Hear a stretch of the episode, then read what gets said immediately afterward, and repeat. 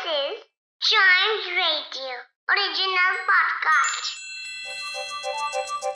हर दिन की एक कहानी होती है कुछ ऐसी बातें जो उस दिन को बना देती हैं हिस्ट्री का हिस्सा तो आइए सुनते हैं कुछ बातें जो हुई थी इन दिस डेज़ हिस्ट्री.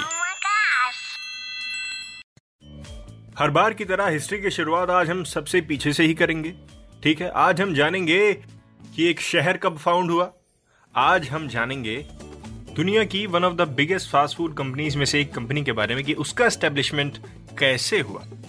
फिर हम जानेंगे कि बेसबॉल की दुनिया में अभी तक की मतलब हिस्ट्री में, जिस स्ट्रीक को कोई नहीं तोड़ पाया है, उसे किसने बनाया और कितनी लंबी स्ट्रीक है वो।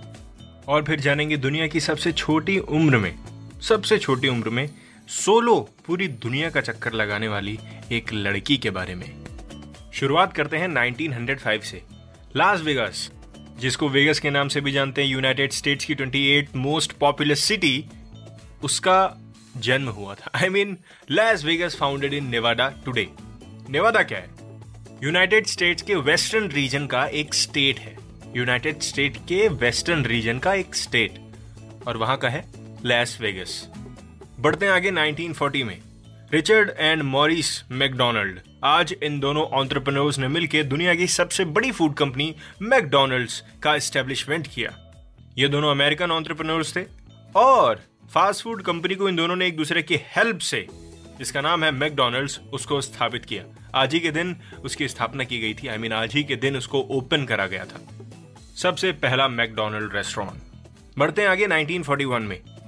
एक बहुत ही बेहतरीन बेस बॉलर जिनका नाम है जो डिमैगियो।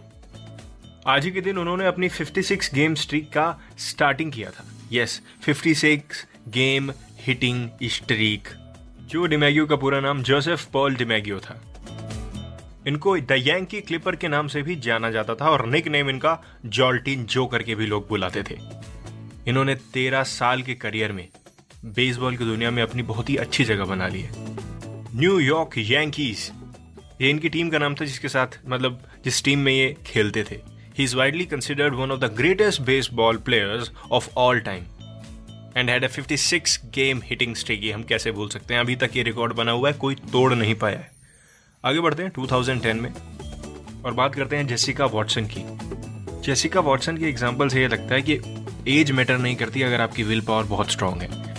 ये यंगेस्ट पर्सन में गिनी जाती हैं, जिन्होंने नॉन स्टॉप सेल किया है। वो भी अनअसिस्टेड खुद के दम पर around the world solo trip इसको कहते हैं.